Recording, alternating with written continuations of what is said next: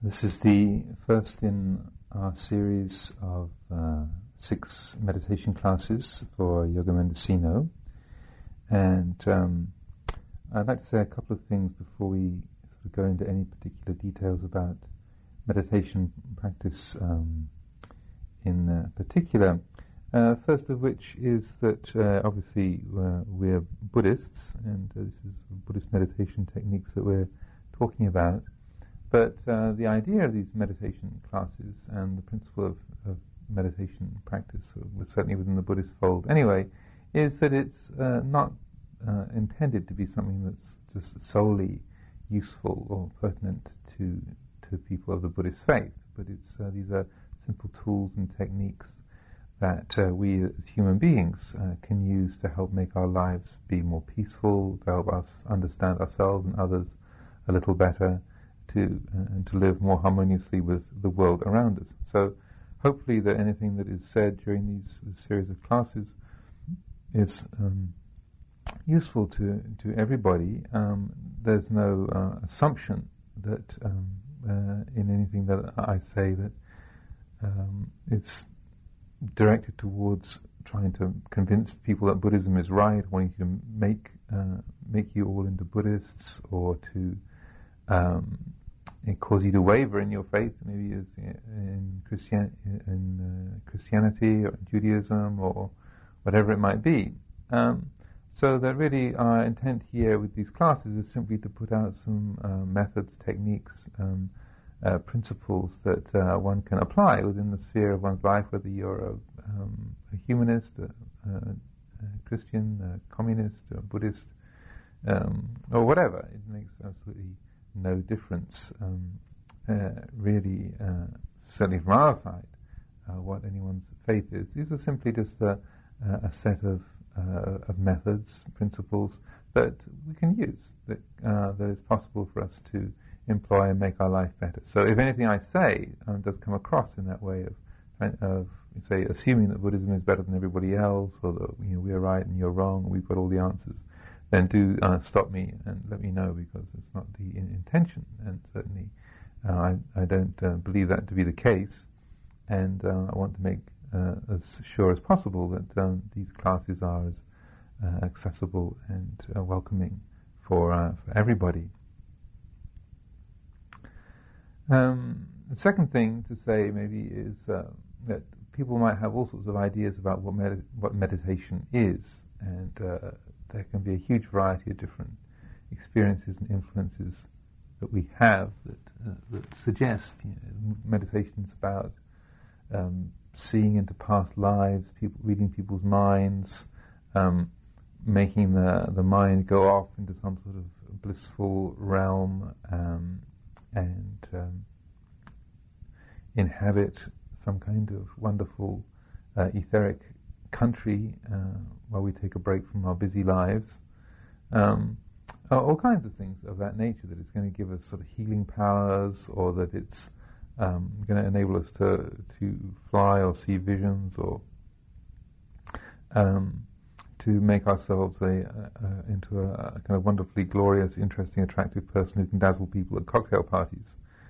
But um, and these are probably not the main reasons why most of you are, are, are coming to um, these classes and to, to listen to these teachings. It's, but there can be a, a huge variety of, you know, we, we sort of see the word meditation in books and magazines. We hear it talked about, discussed on Oprah Winfrey on the on the TV, and so we can get you know, all kinds of impressions about what it's um, what it's for, what it's about, how you do it, and um, and so I thought just to clarify, certainly from the Buddhist perspective um, and the tradition that, that I'm trained in, that that meditation is not really uh, about those kind of um, cosmic effects, if you like. It's um, certainly that there are experiences that people have or abilities that, that some people are, are, said to have where they you know do learn to um, concentrate the mind in such a way that they that you know visions uh, arise or people able to um, read other people's minds and so forth.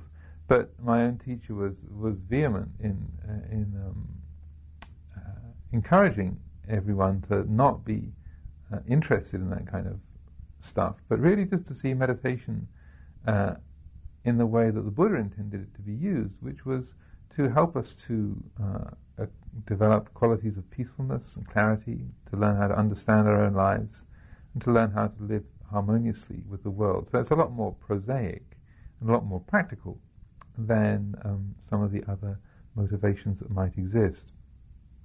So really, that's the intent behind um, uh, these classes, and also what we mean when we mean by med- when we use the word meditation is this uh, blend of qualities of peacefulness and uh, and wisdom, understanding that these are, are the key uh, essential central elements of, of the whole thing, and uh, that we're really not aiming at any kind of um, special abilities or, or, or not making any promises that you know after these six classes you'll be sort of more beautiful, uh, radiant, attractive, um, debt-free uh, individuals, but more that uh, we will perhaps understand our lives a little better, be able to live a little more in peace uh, with our days, get along with our families and those that we work with in a better way, and to um, wake up to the uh, the way life actually is, the whole uh,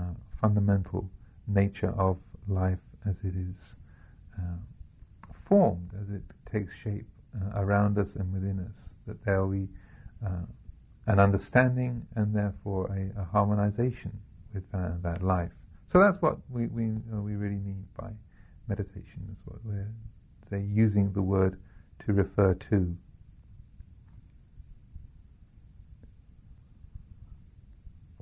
Also, because um, this this is a kind of Mendocino sort of class. It's not uh, a uh, uh, everyone sign up at the beginning and pay your money, and uh, and you, you, better be there for the course of, of training um, kind of class. It's more you know Mendocino, come as you are, show up if you want to, um, freewheeling kind of a class, so that um, each of these sessions, the six sessions that we have, uh, there's something of a, a, progression that's designed into them, the different themes that we'll, we'll try to talk about as each class uh, takes shape.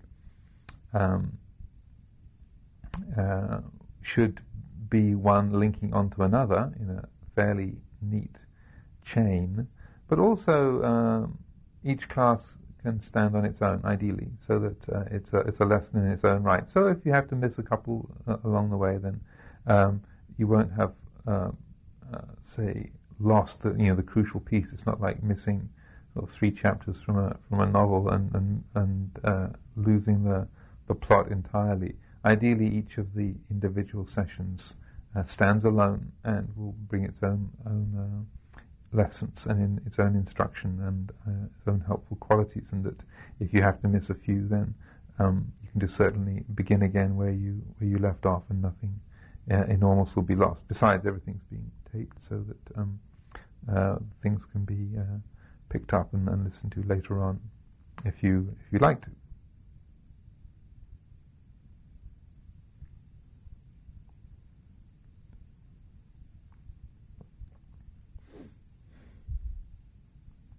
Well, the uh, the theme for this first class that we have is uh, posture and focus. And so, uh, obviously, the first class we want to deal with uh, the fundamentals and the, the, foundation. And so, you know, really, this, uh, the, these elements are talking about the uh, the main beginning point for meditation practice. And so that um, as um, one might have got the impression, reading about meditation or hearing about it, um, thinking of it, that it's something to do uh, simply with the mind. I mean, you often see, you know, nowadays more and more sort of adverts of people sitting um, when they're uh, there for selling Honda motor cars or or um, um, advertising a, um, a shift in lifestyle towards um, something more, you know, wholesome or, or noble. You'll see people sitting uh, with their eyes closed, cross-legged, and so that that image has often got a a, a um, uh, it's like a symbol for the for the meditation process. The the, the, the cross-legged, uh, closed-eyed yogi. But oftentimes when we think of meditation, we're thinking of it pretty much in terms of a, a mental activity, um, and so that it's a, a, thing of the mind. And and yet, uh, any of you have done any meditation before will realize that um, will have realized very quickly that as soon as you try to sit like the um, the, the, woman in the adverts. Uh, uh, in that sort of upright, ever so you know, attentive, beautifully balanced posture, that um, first of all your te- legs might have taken a lot of persuading to get into anything like the position that, that she's in, and uh, and also once your legs are across and you're holding your body upright, within a few minutes, you can find that there's a a, um, uh, a protest coming from from your knee joints or from your back or from your hip joints, and and it becomes very you know, apparent very quickly that uh, your your body is involved with the meditation, and it's not just something uh, relating to the to the mind. So this is not sort of accidental or an unfortunate um, circumstance, at least, at least from uh, the, the, traditional Buddhist perspective. But we're seeing right from the very beginning that that uh, the training um, that meditation is involves both body and mind. So when we talk about posture, um, then it's not just referring to physical posture, um, uh, but also to mental posture. And when we talk about focus, it's also involving involving both. And so that um, what I'll address this evening is by way of the introductory part before we go along to the, the guided meditation is uh, this element of, uh, of posture uh, as it relates both to, to body and to, to mind.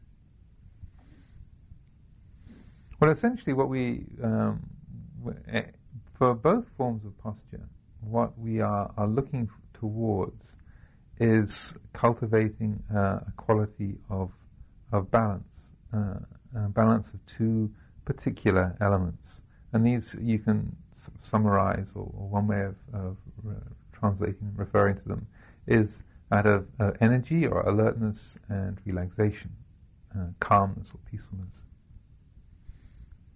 So, um, say for example, for the meditation posture, um, we the reason why you you know you see people uh, sitting in the uh, in the pictures or statues or, or say in a Buddha image like like we have here, um, the Buddha sitting cross-legged, um, back upright, is that um, this has been found to be you know, one of the ideal ways to uh, help uh, develop these qualities of, of calmness and uh, wisdom and attention and uh, you know, a balance of these qualities of, of, of energy and relaxation. So that um, what we find is that the uh, um, when we look at the body and uh, and the mind, But you know if we are uh, say too energized, if we you know if we're very charged up, we're very excited, the mind is very um, say, uh, revved up because of some particular reason, It's very excited or very interested, very um, uh, alert, uh, it's usually because of something that is, is frightening, you know, or something that is exciting, something that is, is uh, irritating. So that usually that quality of arousal or attentiveness, alertness, it's brought about by um, some kind of uh, emotionally charged stimulus uh, and so that um, we uh, we tend to look upon, um, say, being energetic, you know, with the mind being alert and, and, and energized, or the, you know, as being something that has an emotional charge to it.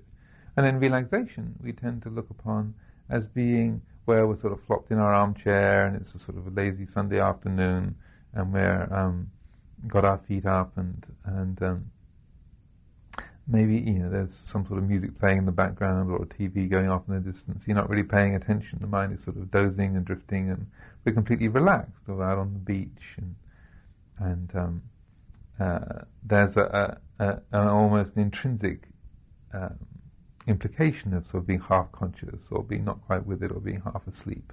That's how we relax, is we, we switch off. So um, from the from the Buddhist perspective, um, what we're trying to do is uh, find uh, that quality of of being, that quality of mind and body, where um, these elements of, of relaxation and, and, energy are more in balance with each other. Now, it's a um, it's something that um, that is, say, a, a principle of, of Buddhism, or what you find when you investigate, when you look at your, your mind, when we we uh, learn to calm the mind and look into its nature deeply, and the mind becomes more and more clear and more and more peaceful, and uh, the attention is attuned to the reality of the present much more acutely.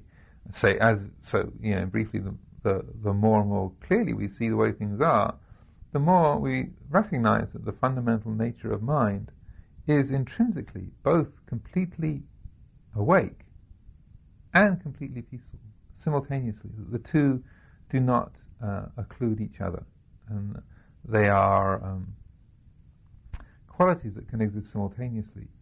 So it kind of goes against our, our common sense in some ways, or, or our, our, sort of maybe our habitual experience. Either you're alert or you're relaxed. You know, you've, you've got to be one or the other. But the the fact is that when we, we look at the mind's true nature, we look very very closely and and uh, hold the attention on the on the the, uh, the real fundamental nature of mind at the bottom. When we when we look, lo and behold, what we experience is the fact that wow, the mind is both completely alert, utterly attentive, wide awake, not sleepy in the slightest, but yet completely peaceful. Wow, look at that. Um, now, at the moment, obviously, you know, people are just coming off the street, and some of you are totally new to meditation, totally new to Buddhism. So that I, I just put this out there, um, you know, as something of a sort of article of faith or a suggestion that that's what some people have found.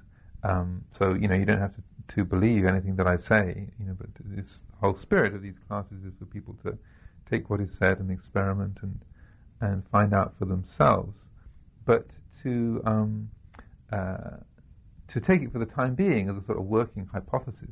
Okay, well maybe if that's the case, okay, let's let's put that in as a possibility and then and then work from there. So I'm not sort of requiring you to believe this, but just okay, take this suggestion and, and uh, let's sort of hold that in place for the time being. So that um, when we are looking at, towards the physical posture, um, then in a, in, maybe it's easier to sort of grasp that principle or feel that principle being uh, valid on, uh, on a physical level because we find the same thing exactly pertains. So that uh, many of you here are yoga students of uh, Yoga Mendocino, students of uh, Mary Pafford and Maggie and the others, and so I've done some hatha yoga. And so you already have something of a, of a natural sense for what I, am talking about here because um, what we find when we uh, say uh, cross our legs, close our eyes, and bring attention into the into the body, is that we, we find there is also that way where we can hold the body in an upright way. You know, the spine is held quite straight. Um, you know, the uh, so that there's a sort of upright, kind of dignified quality to the to the posture. The the um, uh, the base of the spine is pulled in slightly, the chest is opened up a little, uh, the eyes are gently closed. There's an energeticness, but we're not uh, we're not holding the back sort of rigid and poker-like. You know, if we've got a, a, bolt of electricity going up through us, or we're uh, just being dunked into icy water, so that we're sort of rigid and tense. There's an uprightness, but yet um, within that uprightness, within that that uh, kind of stretching of the posture, or like with any yoga pose. You know, when you you put the, the, the body goes into the pose, and then you find that once you sort of assume that sort of pose through a, a sort of a decision or, or, muscular effort, then once the pose is there, almost like a kind of uh, a sculptor's mold, you know, that uh, uh, you then can relax within that, almost like the um, uh, that posture, that pose being the, the framework, and then within that, um, then we can be, we find that we can soften the body. So kind of the opposite way that you would have for a, a say a, a, potter pouring in the um, the wet plaster of Paris into the into the mold and then it going hard. It's kind of the opposite way. We start out with the, the contents hard, and then uh, uh, we uh, we relax within that, so that we find that there can be uh, an extraordinary sort of softness and ease within the body, even though uh, it's uh, held in this kind of firm and steady, upright posture. So that there's um, these elements of of energy and, and relaxation that can we find balance with each other. And if we if we try and figure it out with our brain, then maybe we can't uh, understand it or it doesn't make sense. But then if we feel it with our body, we can we can recognize, oh yeah, there's a kind of a way that yeah, I am wide awake. The body is is is alert, is energized, but oh yeah, I can relax, and it doesn't mean then to relax the posture or, or relax within the posture means that I sort of flop over, my spine bends, you know, my my nose is on the carpet, and I crumple into a heap. It's like, oh no, there's a there's a way that the, the framework of the posture can sustain itself, and then within that there's a there's a there's an ease, a relaxation, and a softening. Oh, look at that. So again, in the spirit of these classes, what we're aiming to do is to simply have a um, a, set of suggestions we put out there, and and uh, we'll have a, period of, of, guided meditation shortly where people can experiment with this for for for themselves, and you can see for yourselves how how this works. But also just uh, to see uh, intuitively, does that feel right? Does that do you have some experience of that? Does that ring any any bells? And so you can probably uh, recognize, oh yeah, that's true. You know, you can kind of be both you know, alert and, and, and awake but yet at ease. Oh yeah, right, I can feel that. And and then as we begin to sort of discover that quality in the body, then maybe that also helps to lead us into discovering that and establishing that in relationship to the mind. Because what uh, we do, we, you know, with, with meditation, in a way, we start out in these sort of slightly forced or um, um, contrived ways, you know, we, we think about meditation, or we, we kind of decide to put the body into a posture, uh, or we uh, are trying to be concentrated or trying to be peaceful. And um, but yet, it's also important to understand that you're not trying to sort of create some kind of unnatural state.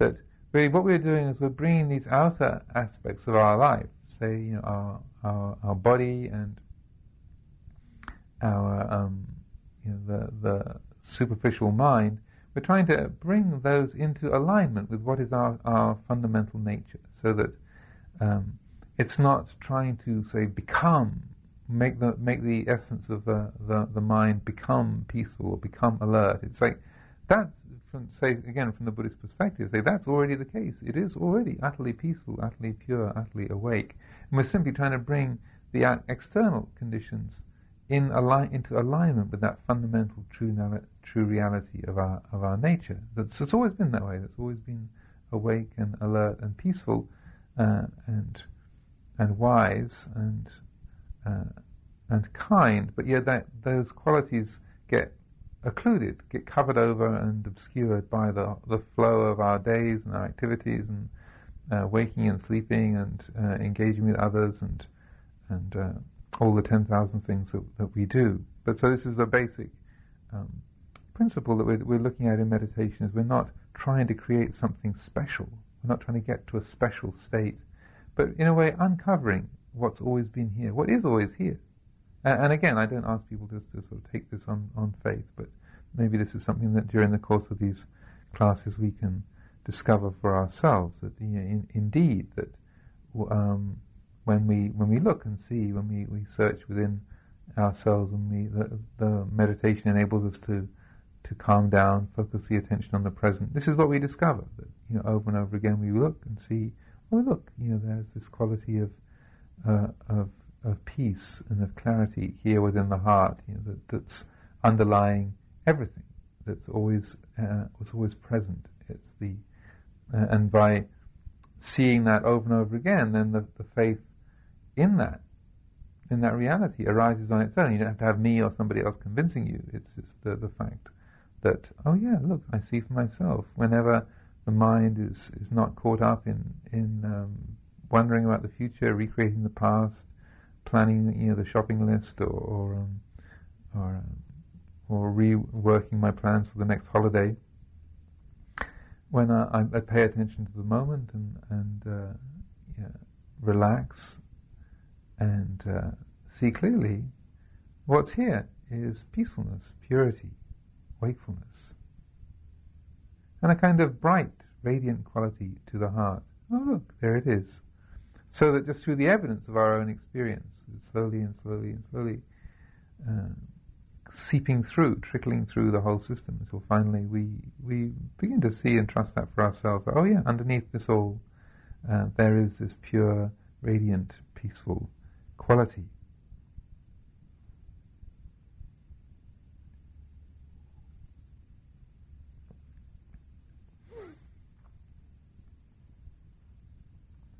So one of the um, uh, other things in terms of, of posture, um, and particularly to do with mental posture, is the, sort of the attitude with which we, we try to work with the mind. And uh, the um, again, those of you who've done any uh, small amounts of meditation or large amounts of meditation up till now will know that it's very easy um, to because you know, the idea of peace and, and, clarity might be deeply attractive. oh, it'd be great to just get my mind to sort of slow down and shut up and and be peaceful. That'd be marvelous. I could do with some serenity in my life. But then when we do, then we find that the mind is chattering away and kind of proliferating about this, that, and the other, recreating the past, planning the future, opinionating about everything else. And so that uh, it can easily fall um, fall out that we uh, start to create a, a, a, war with our own mind.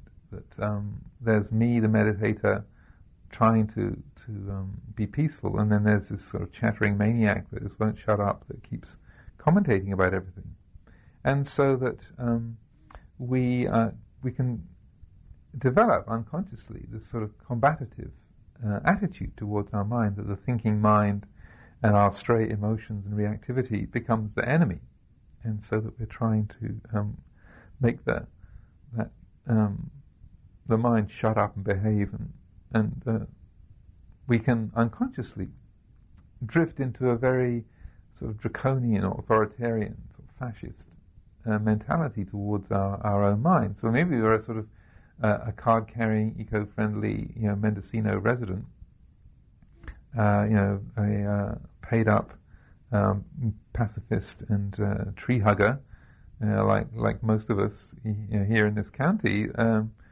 and yet uh, you know, ever so dedicated to you know, harmlessness and, and peacefulness and, and kindness uh, on this on the sort of social and, and political level. But then when we come to dealing with our own minds, then you know out come the you know out come the nightsticks and the and the jackboots and the and the kind of um, repression program and so I'm kind of elaborating or exaggerating this a bit, but I think probably most of us know what what, what I mean. That it, we can get very uh, contentious, and um, and meditation can therefore become very stressful. You know, we we thought, well, I was quite peaceful before I tried to tried to meditate, and now there's this whole kind of battle going on.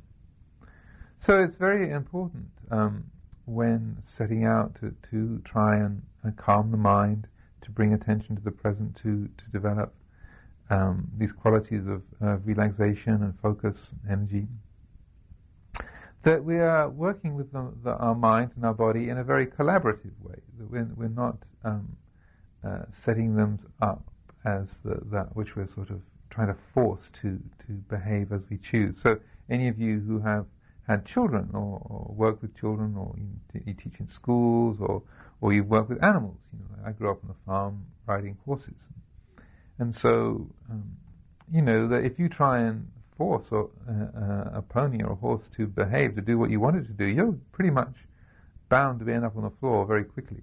Or, you know, anyone who's trying to bring up children or teach children that, uh, or train, you know, a dog or a cat, you know, as soon as you get kind of um, forceful and, and um, belligerent and um, kind of domineering, that pretty soon it ends up in a very stressful state. There's tears very quickly, and um, as a you know tense and painful relationship develops, everybody loses. In short, you might get some obedience, you might get some kind of uh, you force some control or some um, the, the the, the child or the dog or the horse or whatever to, to sort of do what you want for a little while. There's a certain begrudging compliance. But then as soon as your back's turned or as soon as there, there's an opportunity, then they'll, they'll totally go against you and, and the system will crack. And anyway, you know, you're feeling uh, miserable and they're feeling miserable because of the tension that's being created through the aggressive interchange.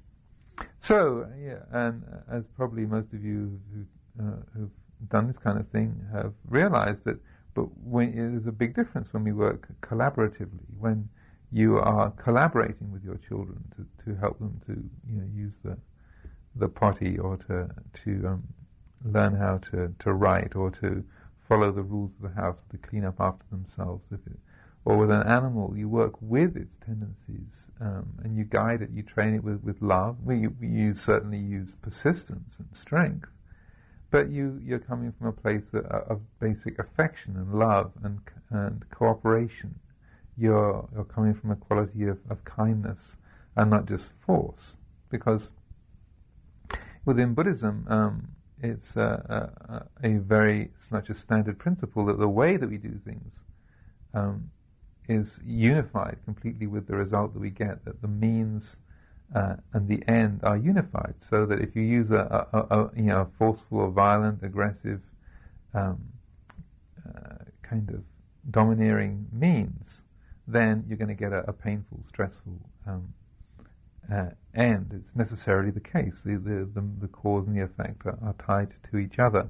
So when we work with the mind, certainly we work with effort, with energy, with persistence, but uh, we're working like with the the grain of the mind. We're working you know, with the, the, the kind of uh, qualities that are there from a fundamentally uh, affectionate and collaborative uh, attitude that the mind is uh, is our friend and not just the the opponent that has to be sort of beaten into into submission.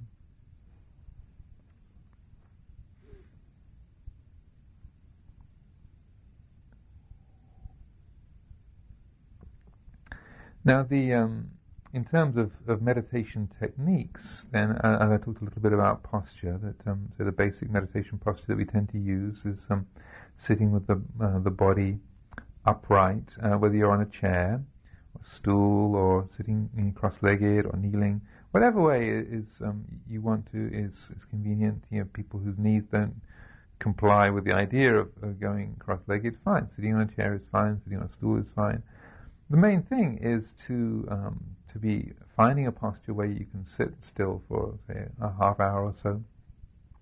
And the main thing is uh, to be attentive to is the spine being straight. So if you are in a chair, then don't lean against the, the back of the chair, but try and hold your body upright.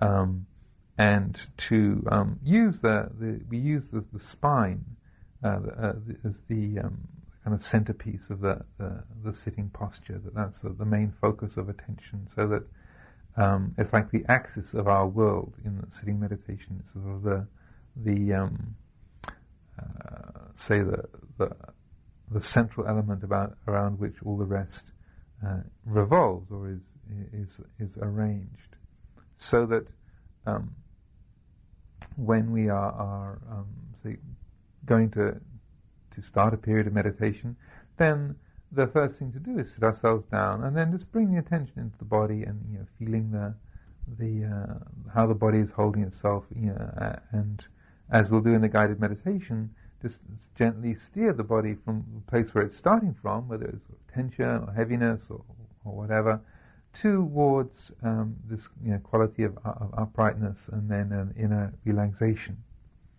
And so then um, once we've uh, spent a little bit of time focusing on the body, and, and usually, as I'll describe, uh, we start by sweeping the attention through the body from the, from the top of the head down to the feet and back up a few times, just to get acquainted with what the body's feeling. You know, what do, what do we bring into the room when we arrive? Uh, what sort of mood um, is the body in? What kind of posture is it holding?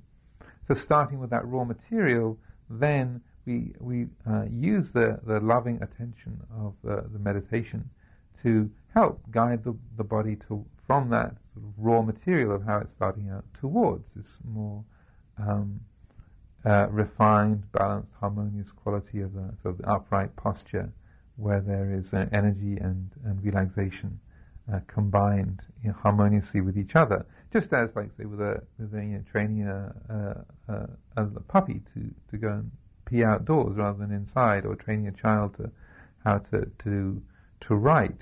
Um, you know, you take the raw material of the, the you know, child and their hand and the paper and the and the crayon, and then you just gently show how it's done. And then um, with that gentle patience and application, then um, the uh, we slowly train the body, starting with that from that sort of raw, unformed um, state, to uh, something that's more beneficial for for uh, all of us, you know, the, the, for the um, for the body, for the mind, for um, or for you know the the the child in the example. So um, the uh, there are many different ways of, of training the, the, the mind to uh, to focus. The the one of the as I said many times so far this evening, the main point of of uh, meditation is uh, training our attention to uh, focus on the present moment. We uh, we kind of miss the fact sometimes that you know, reality only happens you know, here and now. You know, that reality is only happening here in the present. You know, the past is a memory, the future is an unknown.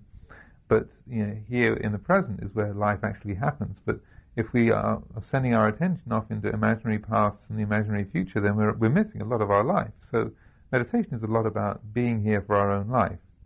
And so that there are many meditation techniques. Uh, that, most of them, in some way, shape, or form, employ a, a training of bringing the attention to the present moment. And so there's there's many many ways that we can we can use uh, to bring that about. What we would call in our Buddhist jargon meditation objects. So um, there are things that you can do. You can repeat a word like a mantra. Uh, you can um, say visualize an image. Some people, you know, have good visualization abilities, so they will bring up a particular, like a colored light or a shape, or um, or sometimes we can uh, use a physical feeling. Some there's meditations you can do just um, following that uh, practice, which is what I was describing, uh, sweeping the attention through the body for the whole half hour period, just using the the, the sensations uh, through the body as um, a, uh, a, focal point. But uh, probably the most uh, commonly used and accessible and um, uh, helpful focus of meditation practice, meditation object, is just the simple rhythm of our own breath. That um, there's there's no one here who doesn't breathe. You know, we're all a we're all breathing people and some of us might breathe more easily than others, but all of us are breathing, otherwise we wouldn't be here.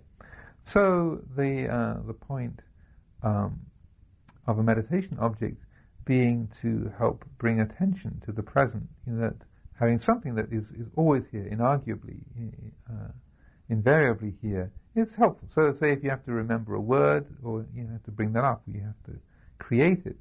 Um, or you have to conjure up an, a, light or something, and it's something that has to be generated. But the life uh, of our own body generates the breath itself, so it's not something that we have to create.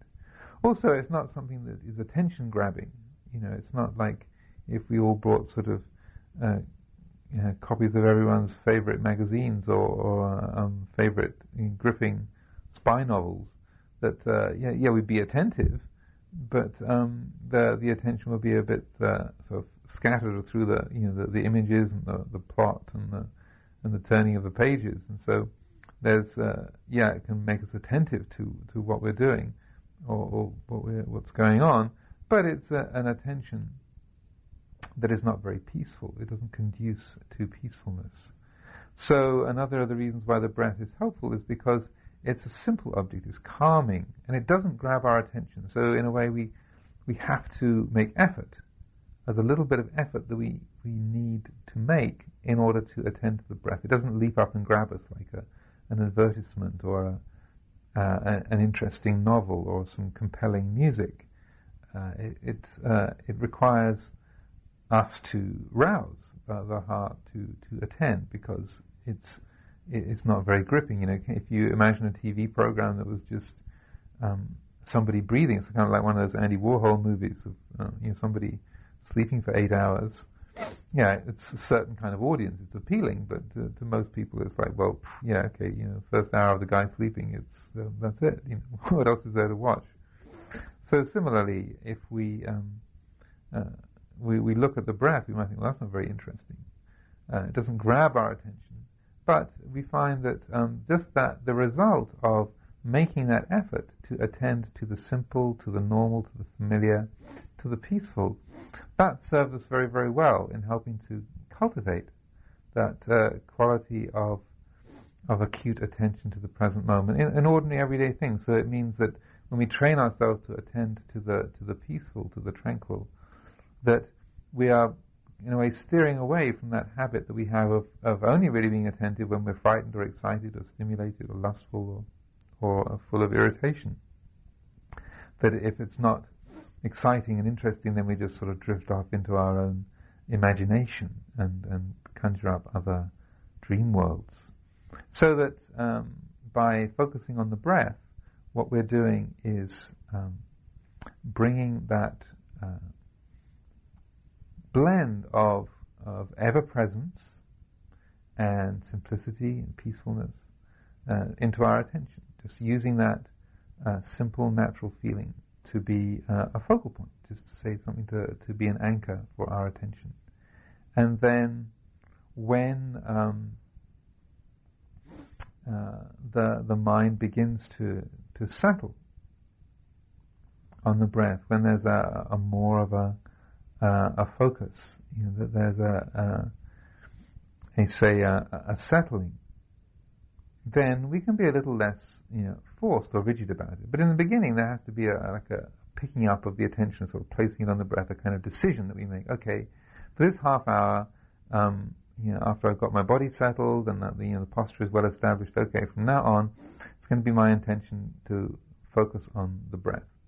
Now, it's also, you know, there, there's different, in, certainly like in, in yoga, there, uh, hatha yoga, and then its attendant practices, there are things like pranayama where you, you change the breath, you alter the breath in very uh, particular ways, and, uh, and so, and also some kinds of meditation or relaxation techniques that might talk, talk about breathing very deeply or very slowly or changing the breath in different ways or, or hyperventilating, connecting the breath together. And so um, there are all kinds of different things that we can do with the breath. Or there's also so, all sorts of symbolism that we can read into the breath. You know, like some traditions or you know, scriptures, you might uh, read about the breath being that kind of the rhythm of the universe, or it's just the, the cosmic wave of uh, of our own prana. Um, but say from the Buddhist perspective of Buddhist meditation, we're not looking at the sort of cosmic um, symbolic uh, aspects of the breath, or not trying to sort of bring about any sort of energetic effects with the breath. We're simply taking the natural rhythm of our breath as it happens to flow, whether it's short or long, deep or shallow, um, uh, whether it's uh, you know a fluid rhythm or whether it sort of changes uh, uh, over and over. Well, however the breath happens to come, that's how we are um, taking it. That's how we, we, we, we, we use it. We just stay with it like that. And then um, let that, that rhythm, that feeling, of, of all the different feelings of the body, we, we narrow the attention down to focus on that simple cluster of feelings, which is the breath, and then um, let the attention settle there. So then, uh, again, we'll go through this in the, the guided meditation and over these classes, but just to give a bit of an outline of how it works. So it, it, the mind can be very agitated, the mind can be, can be quite peaceful or calm down quite quickly.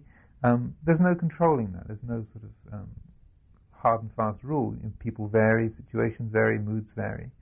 But uh, with practice and with time, usually what, what people find is the more that we train the attention to settle with the breath, then uh, sure enough, um, the uh, that becomes more and more easy to do once you sort of try to make the effort to, to, to develop a skill, then you know, surely the uh, the just the application and um, persistence, the, the repetitiveness with which we sort of pick that up and try and teach ourselves it, then it slowly sinks in, and we, we begin to train the heart to be attentive more and more clearly, just to the natural flow of the breath, and so that we find that after some time the attention can stay with the breath without wandering off into thought or distraction. too much. And so that we are able to just stay with the attention resting, focused on the breathing. When it does race off, again, sort of reiterating the whole quality about not being, you know, a, a kind of fascist meditator, when the mind does run off and, and uh, chase after a stray thought, or we hear a noise in the street, or the, kind of something that irritates, then instead of, uh, of getting uh, sort of frustrated or, or, or, complaining or, or um, following that feeling of irritation, say, oh, okay, well, I've wandered off. I'm thinking about that car noise. I'm wondering about the dog across the valley. Okay, so be it. Let go. And then with great gentleness and great patience, whatever it is the mind has grabbed hold of, the plan for next week or the memory of the holiday, you know, argument with our child, just let go and then come back to the feeling of the breath again. So there's a kind of uh, a realization that we've lost it, a kind of forgiveness, um, and a, a readiness to begin again. And it's no matter how many times we lose it, the present moment never gives up on us. It's the ultimate faithful companion that no matter how many times we wander off, it's always here for us to come back to. And so that uh, we, we wake up, let go, come back to the present. And so that more and more, uh, uh, as time goes by, we are able to uh, keep the attention steadily with the breath as it comes. And then um, we find that uh, the mind will actually stay in the present moment without having to focus on the breath at all. That the breath is there, but the mind has sort of given up its wandering, and it's quite happy to be alert, open, attentive, and, accept- and accepting of the present. And this is where um, the focus then becomes not just on the breath, because this has really just been something we've used as an anchor to bring attention to the present. Um, but the point is not just to become a sort of expert breather or, or to, to become someone who's kind of totally obsessed with the breath. But the point is just to train the attention to be with the present. And that when we find the mind rests easily with the present, we can let go of the breath as a particular object. And then the focus becomes that of the whole of the present moment. So there's an, like an open-hearted awareness of whatever is arising in the present moment. And so in the in the sphere of meditation, then we say that's the feelings of the body, the sounds that we hear around the room, um, different thoughts or feelings, emotions that might arise. And then the training that we use is just to let them come, let them take their shape, do their thing, and then they dissolve. They fade away. So uh, this is uh, this dimension of meditation is what we call vipassana or insight meditation, because in this, um, what we're beginning to do is to uh, simply train the heart to be aware uh, to have insight into the fundamental nature of all experience, so that we begin to see that in every moment there's an arising, an appearance, uh, an abiding, and a disappearance of sight, sound, smell, taste, touch, thought, feeling, emotion, and that there's uh, uh, like an ongoing flow of all these different dimensions of life. They come, they do their thing, they change. But yet, uh, within all of that, uh, around all of that, there can uh, there can be this quality of all-embracing awareness, this quality of knowing that is attentive to that, attuned to what's going on, but is not reactive to it, is not caught up in it. We we are able to see clearly what's going on, and so be able to understand more and more fully how the heart gets entangled in the the liked, the disliked, uh, the wanted, the unwanted, um, the pleasant, the painful uh, the beautiful, the ugly uh, ideas of past and future, self and other, we begin to see how solid we've made those, and we're training the heart to to uh, start to to let go, to not get entangled and identified with those qualities in the same way uh, as we, we habitually do. So this is why we say insight, because it, we're seeing that uh, we're um, continually fooled, habitually fooled by uh, aspects of our of our world around us, or the, the feelings within us, or the way we perceive ourselves and others, and that when we we look closely, when we use the meditation to say be very still and attend uh, very clearly and closely to to what experience is, and begin to see, oh look at that, it's not that this is just something that's changing, it's just something that's fluid uh, why should I bother chasing after that? That can't really satisfy me. Or why should I be um, so uh, irritated by that? It's just a feeling. I don't have to make anything out of it. Aha. So that the heart becomes more and more at ease, more and more, uh, uh say, unrattled by um, the uh, the flow of experience of life, and we become unreactive. But we become we're unreactive, but we, we're not we're not numb. We what we actually do is we become more responsive. So the lessons that we learn within the meditation of this uh, in this way, then transfer into our everyday life, so that we begin to to be able to respond. So that when we uh, when we are attuned to life a little bit better in this way, we find that. And when there's something to do, then we do it. If there's nothing to do, then we can hold back. We're not just sort of reacting blindly to uh, something is attractive, so we go and grab it. Something is irritating, so we uh, oppose it, get rid of it. But we're much more uh, aware of our own uh, uh, habitual feelings, and then seeing what leads to benefit for ourselves and others, and what leads to, to harm for ourselves and others. So obviously, in the process of meditation, when you you let, deliberately let go of the breath and you try to uh, to simply practice this quality of, of insight, then uh, it's like being in a boat. You pull up your anchor and you think you know there's not much of a current, and you think there isn't too, the, too much of a tide, um, but maybe there is actually more pull on the boat than you realize. So you pull up the anchor, and then suddenly you find yourself drifting towards the reef. So like, okay, better put the anchor down again before we pile up. So in that in that case, what uh, what this means with the meditation is that we maybe let go of the breath and just try to allow the heart to be open to the flow of experience, but then we pretty much uh, we find pretty soon that we're we're being swept up and caught into something that we uh, initially were just sort of trying to watch that flow of thought, but then before we realize it, whoop, you know, we're, we're carried away and born into it, swept away. So uh, when we find that happening, then we simply just pick up the breath again, go back to the posture, see how we're holding the body. Are we slumped over? Are we are we tensed up? Um, bring uh, that quality of uh, of balance back into the posture, paying attention to the posture, letting the power of attention itself help to bring about that realignment. Focus on the breath again to help bring the attention back to the present and to to calm uh, everything down a little, be more focused and attentive.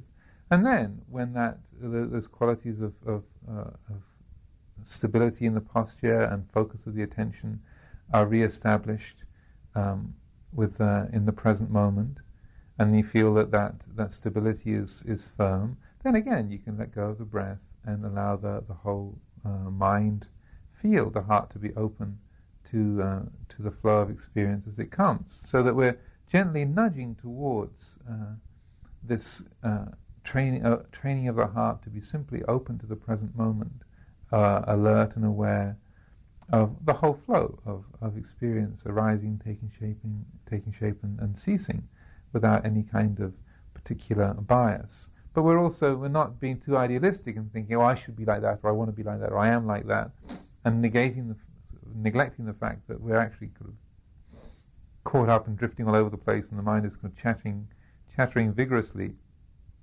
and uh, you know, there's no real meditation going on at all. It's just um, what they call vipassana think, and uh, the the mind is sort of completely swept away in the whole uh, sort of morass of, of, mental activity.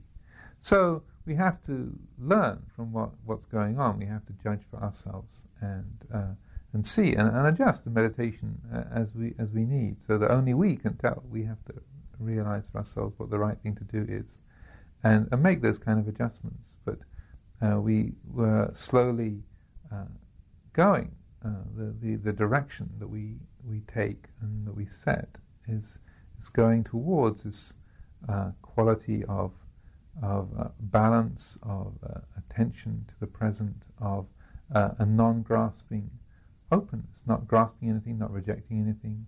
So the heart is attuned to the here and now.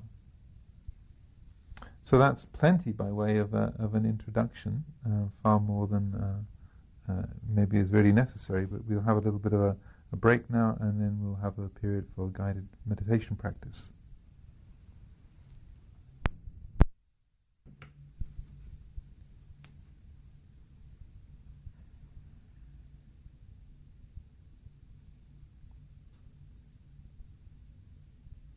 So please uh, settle yourselves down and uh, finding a, a posture that is comfortable to you, sitting on a chair, on a stool, cross-legged on the ground, cushion, however it might be, but uh, just finding a way that the body can be well balanced, steady, and uh, reasonably comfortable for about half an hour or so.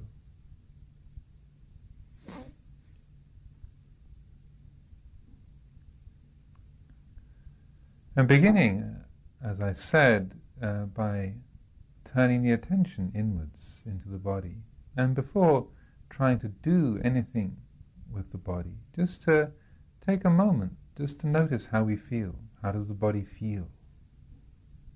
What's its mood? Heavy, tense, light, hot, cold, free from pain, uncomfortable, whatever it might be, just take a moment to, to discern how the body feels. What are we carrying with us?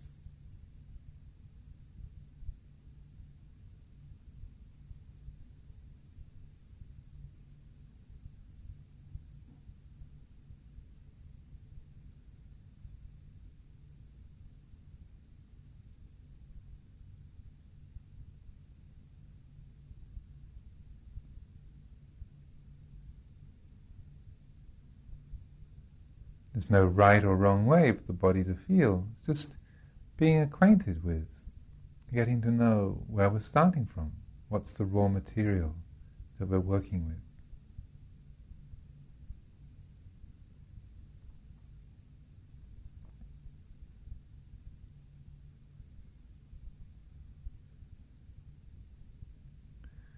And first of all, bringing the attention to the spine.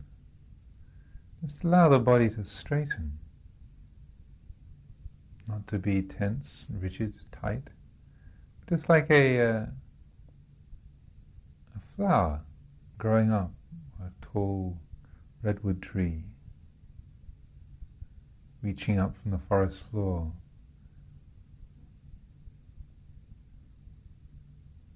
Naturally firm, strong. Growing upwards.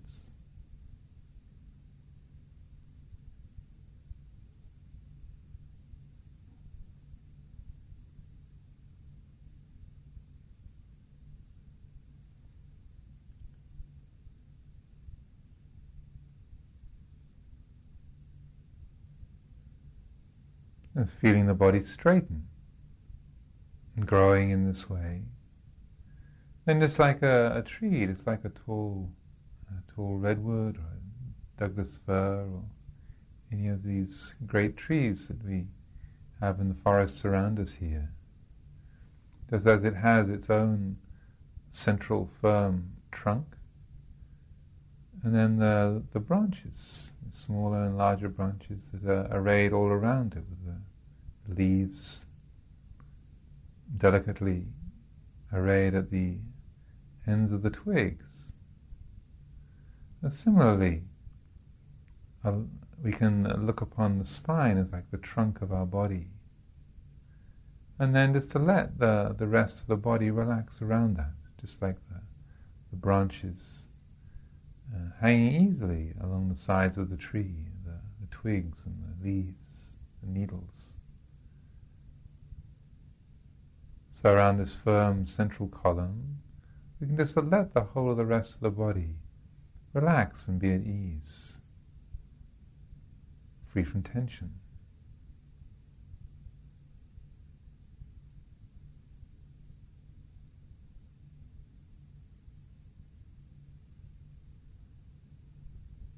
And starting with the feelings in the in the, the face and the, the head. Just to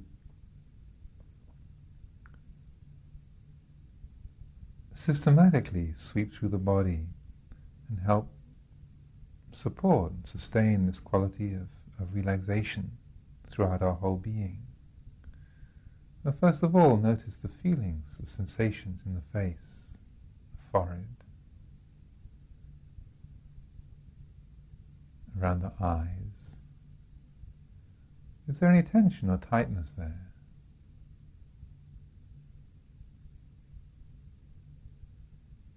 Just consciously let those muscles relax.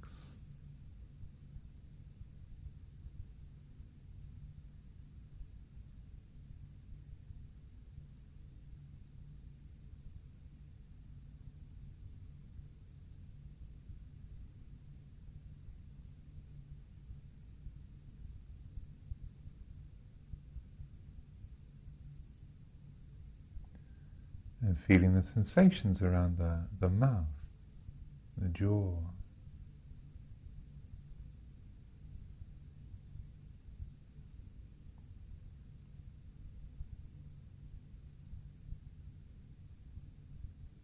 How does it feel there?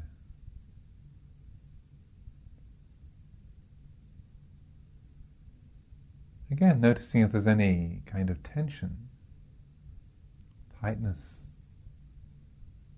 the jaw clenched. And consciously let everything soften. Let any tightness dissolve.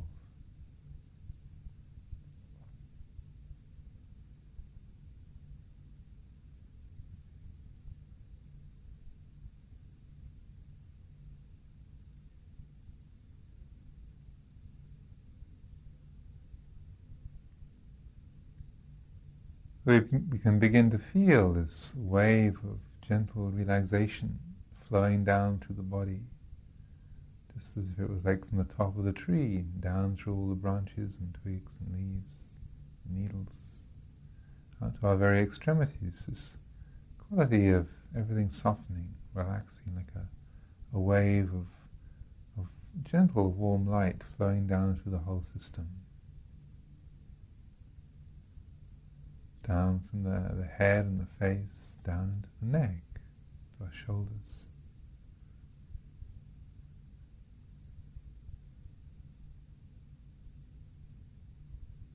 Consciously allowing them to, to drop a little, be free from tightness, softening, loosening.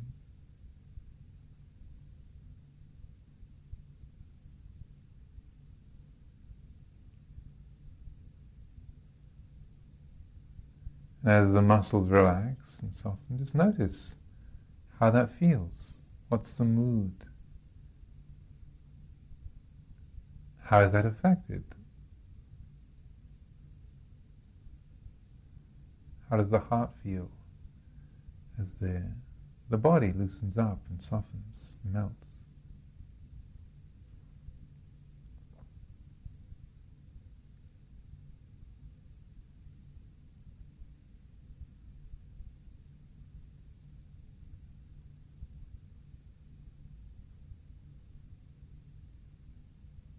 Following the, uh, this flow of relaxation down through our arms.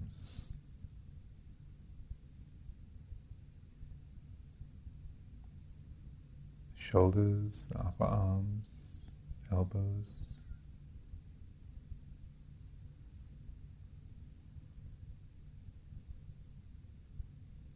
All the way down to our, our wrists and hands, fingertips whatever tension or tightness, stiffness we might feel. Just consciously letting everything loosen, soften, letting that tension dissolve. Giving yourself permission to be at ease, not having to sustain any kind of anxiety.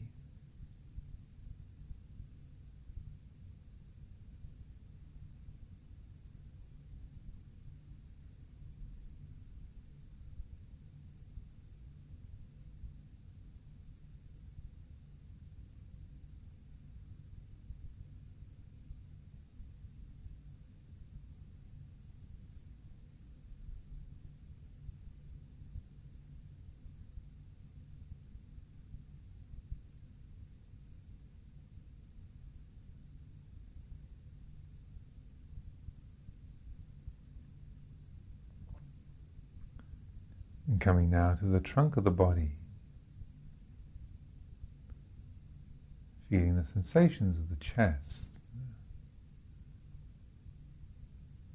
Letting that open up a little more, like a, as if uh, our our heart area was like a the bud of a flower, just letting the the shoulders be drawn back a little, letting the chest be a bit more open,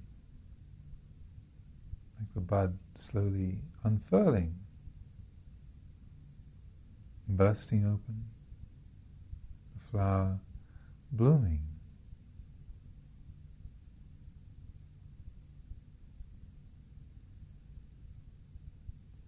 allowing uh, ourselves to breathe a little more easily.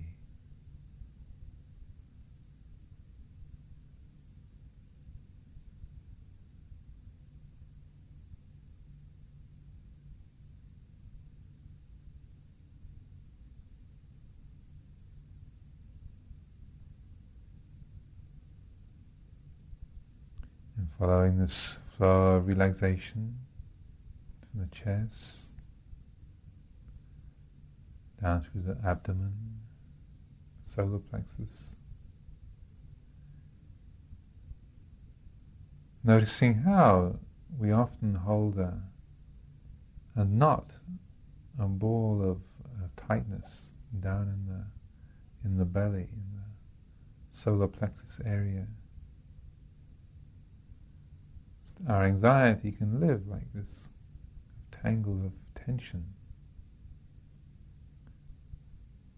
And consciously let yourself relax there, let the belly loosen, spread. This is not the, the time for abs of steel. This, this is the abs of, of jelly. Just let everything loosen, Be at ease. Nothing to hold in, nothing to to tighten.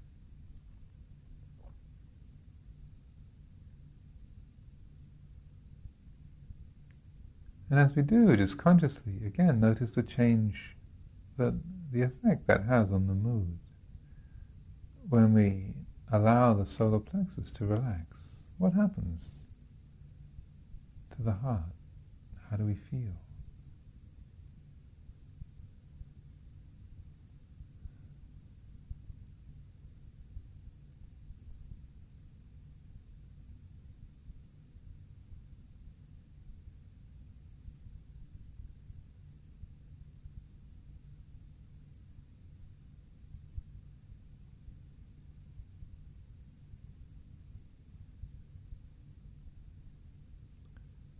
Letting the attention then flow down from the abdomen,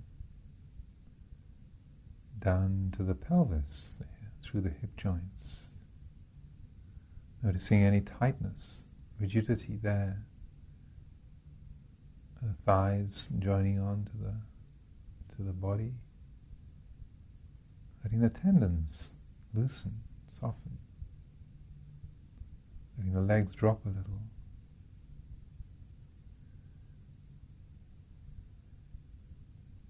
Then feeling this wave of relaxation flowing down through our legs, thighs, knees, calves, all the way to our feet, our toes. Soaking down, spreading down through the whole body, every corner, every inch.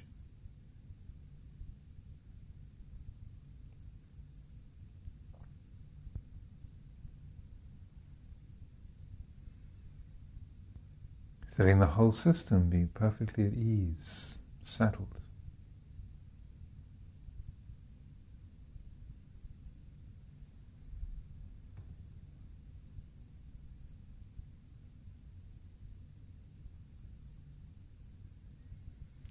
Feeling the presence of the whole body, solid, calm, stable, easeful.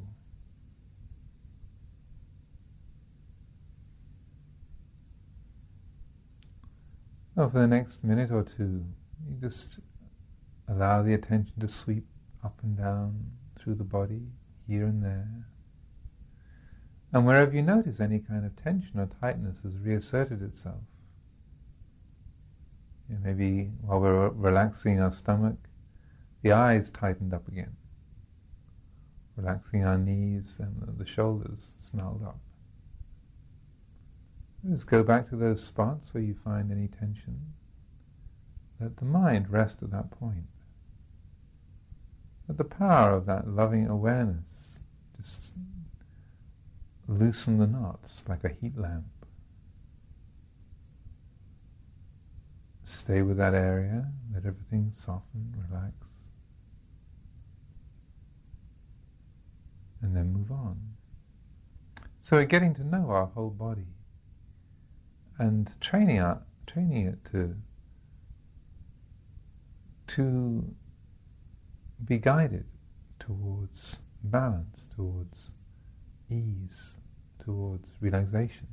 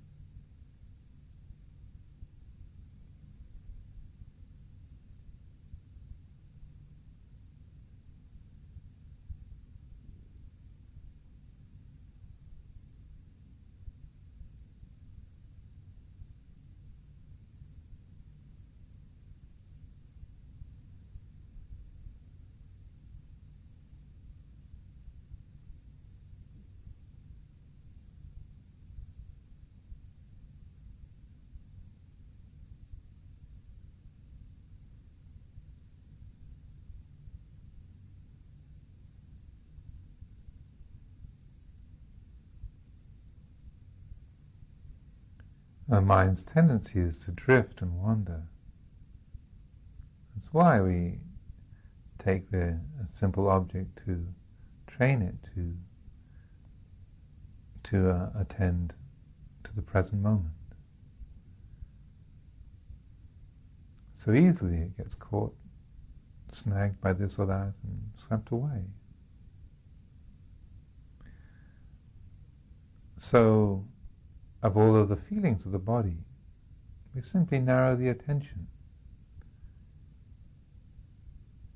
We perceive the presence of the body here in the space of our awareness, and then of all those feelings of the body, we narrow the attention down. So within this great sphere of, of awareness, we simply narrow the attention right down to focus on this little cluster of feeling, which is the rhythm of our breath.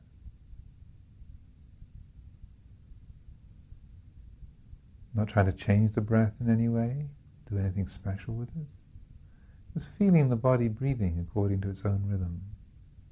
Just let that, that simple pattern, that simple cluster of, of feelings, be right here at the very center of attention.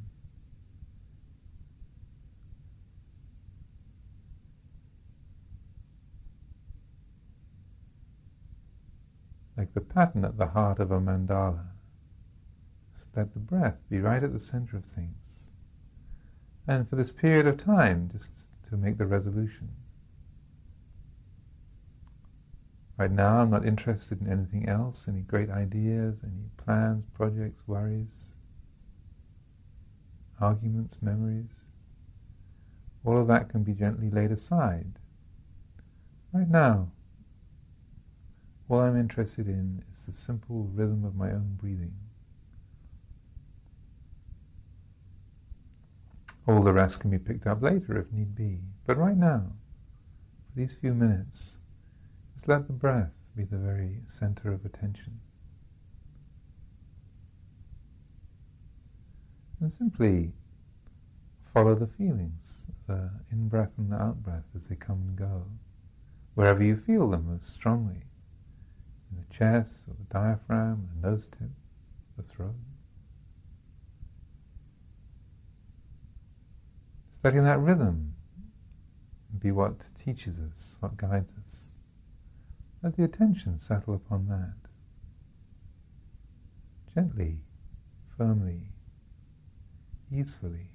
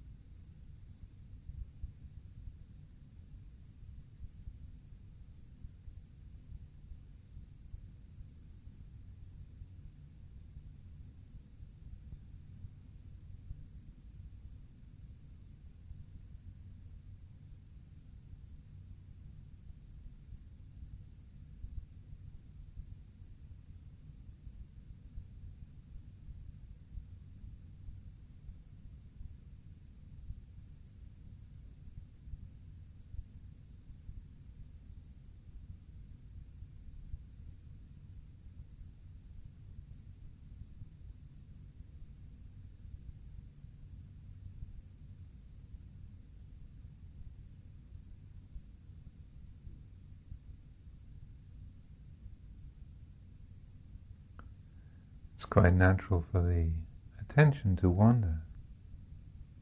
The breath is a, a subtle, unexciting presence. But just use this as a, a, an opportunity to practice kindness, patience. We fail, we lose it. The mind gets distracted, carried away by a feeling in the body, some doubt, some plan, some conflict. Off it goes, writing its stories. So, as soon as we notice that we've drifted off, the mind has grabbed hold of a passing thought, as soon as we notice, very patiently, very gently, let go. Let the out breath just carry that away. Use the natural, relaxing quality of the out breath. A sigh of relief, just release it. No matter how urgent the issue, no matter how exciting the idea, no matter how indignant the emotion, as soon as we notice, just wrap it up in the uh, in the breath and release it, relinquish it, let it flow away. And then with the next in breath, use the natural, energizing, focusing quality of the in breath to begin again, to re-establish that quality of attention. So even the very texture the very qualities of the breath itself help to bring together these dimensions of, of energy, relaxation. These qualities are twinned right here, demonstrated, embodied in our, our breath itself. Existing side by side, just like the, the flexibility and, and firmness of a tree Trees are firm and upright, strong. They also bend in the wind. They need both qualities.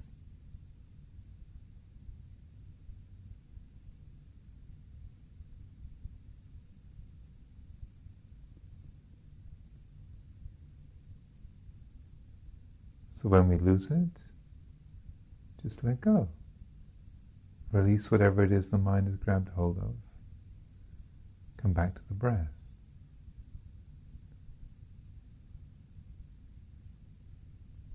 The inhalation, just begin again. Start again.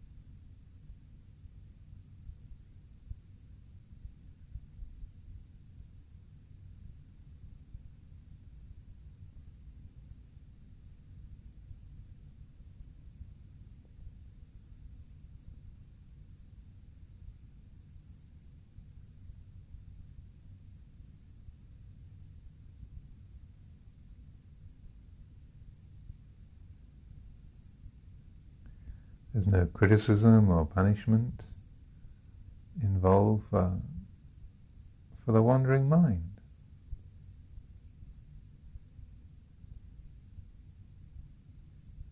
Meditation, in fact, is, is more of a, a way of learning how to fail perfectly,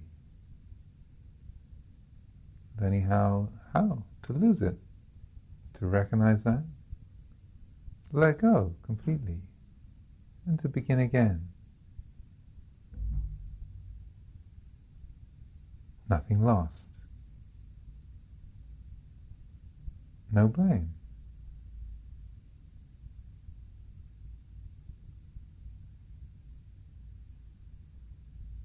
Just glad to be back with the reality of, of here and now. Over and over, simply training the heart to recognize that quality of distraction, knowing it, breathing out, le- releasing whatever it is the mind has grabbed, beginning again.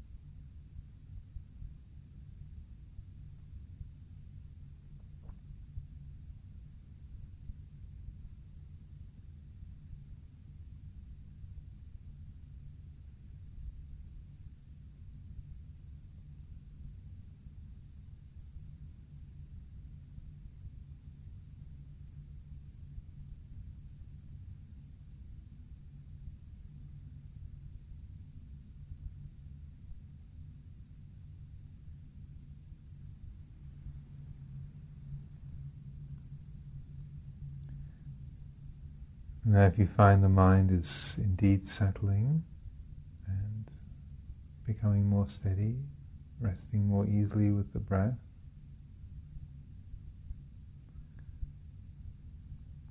that's the case, then we can allow the breath just to be part of the whole array of, of feelings that we're experiencing in the present moment. So just as we uh, we're focusing on the, narrowing the attention onto the breath within this whole vast field of awareness. Just stretch that horizon, let that expand out again. So that we're not being particular about the objects that arise in the present moment, what we're attending to. Just letting the whole moment be the object of attention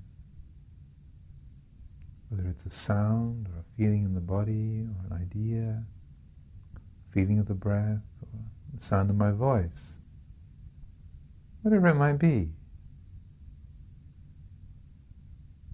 Just let the whole flow, the pattern of experience, crystallize into shape, do its thing, and dissolve.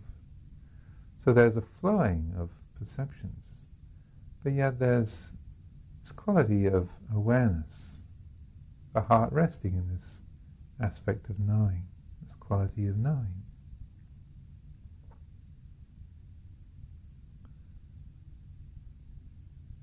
And then as different things come up and change, appear, just to reflect, oh, this is changing, this is not really me or mine, this is a, an image appearing in consciousness, a sound, an event thought. This is not really who and what I am. This doesn't really belong to me. It's just a, an aspect of the, the passing show.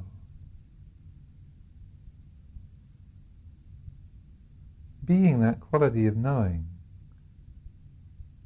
allowing it all to flow through.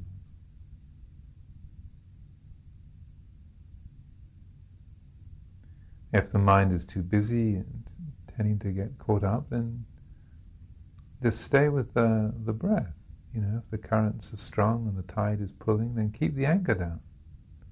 There's no uh,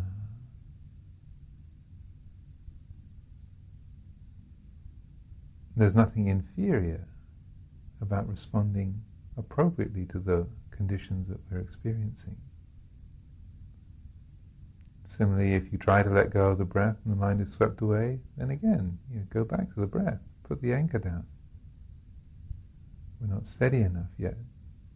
We have to judge for ourselves, but simply to be aware that if the mind is steady, the attention is stable, that we can just let the breath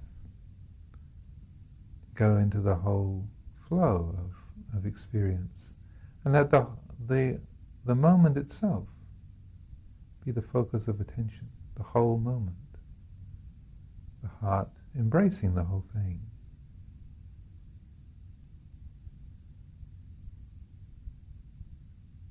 Grasping nothing, rejecting nothing.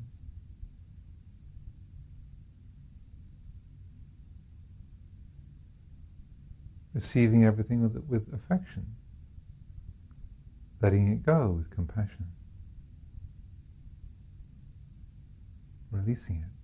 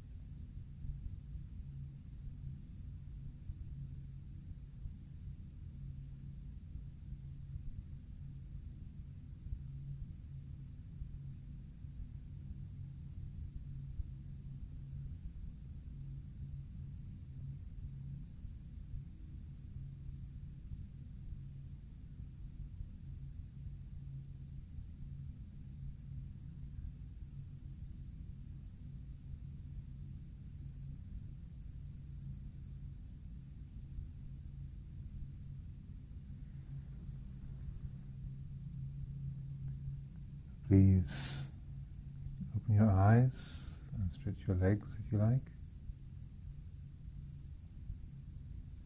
Call the meditation to a close.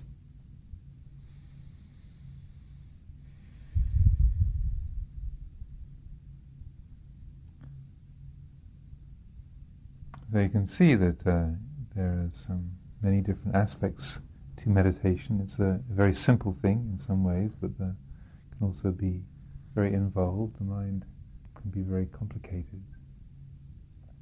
But also one of the important things in terms of attitude and the whole spirit with which we enter into meditation is that there's really no such thing as a good or a bad meditation. That sometimes, you know, if the mind goes very peaceful and still and bright, then we think, wow, that was a great meditation. We sit here and we're kind of writhing in agony and confused and angry and upset and just in a whole tangle. I mean, a terrible meditation. But really, there's no such thing because the point is learning from whatever we experience. And we can learn from painful, difficult experiences as well as we can learn from peaceful and bright and clear and beautiful ones. So really hold that in mind. You know, bear that uh, in this in uh, in mind when you're entering into meditation or when you're using it. That uh, just uh, being patient with the chaotic mind, or just recognizing, wow, sometimes the mind is like that. Hmm, there it goes. And even a crazy mind begins and ends. You know, those states come and go, so that we can develop wisdom, insight, even from the painful. Similarly, even if something is beautiful and delightful, we can turn it into a real problem by kind of parading it around or thinking that we've attained something, and then, even though it was in a way good and pure and beautiful in its beginning, we've turned it into this real headache and a kind of ego conceit. So um, the point is to learn from whatever we experience, whether it's um, um, what we like, what we dislike, what sort of seems to be beautiful or ugly, everything will teach us if we let it. And that's really one of the main essences of uh, meditation. It's what we learn from it is the point, not the particular states and things that we experience along the way. Another of the main um, principles of, of, Buddhism is that um, you know, nothing that is said is sort of to be uh, expected to be believed in or taken on as being true out of hand, but you know, the encouragement um, that the Buddha always gave was for people to take things and use things and uh, see if they work for themselves, and if they do work, if they bring benefit for us, then to um, to sustain their interest and, and uh, application of that. And if they don't work, uh, they, they, don't have any meaning, or we find them to be wrong, then just to, to leave them aside. So it's in that spirit that um, you know uh, I offer these particular reflections, and then all these classes in the same kind of uh, modes, or whatever is uh, helpful and beneficial from them, please take them and use them. Whatever is not beneficial, you find is kind of confusing or just um, useless, then uh, please just leave it aside. Okay.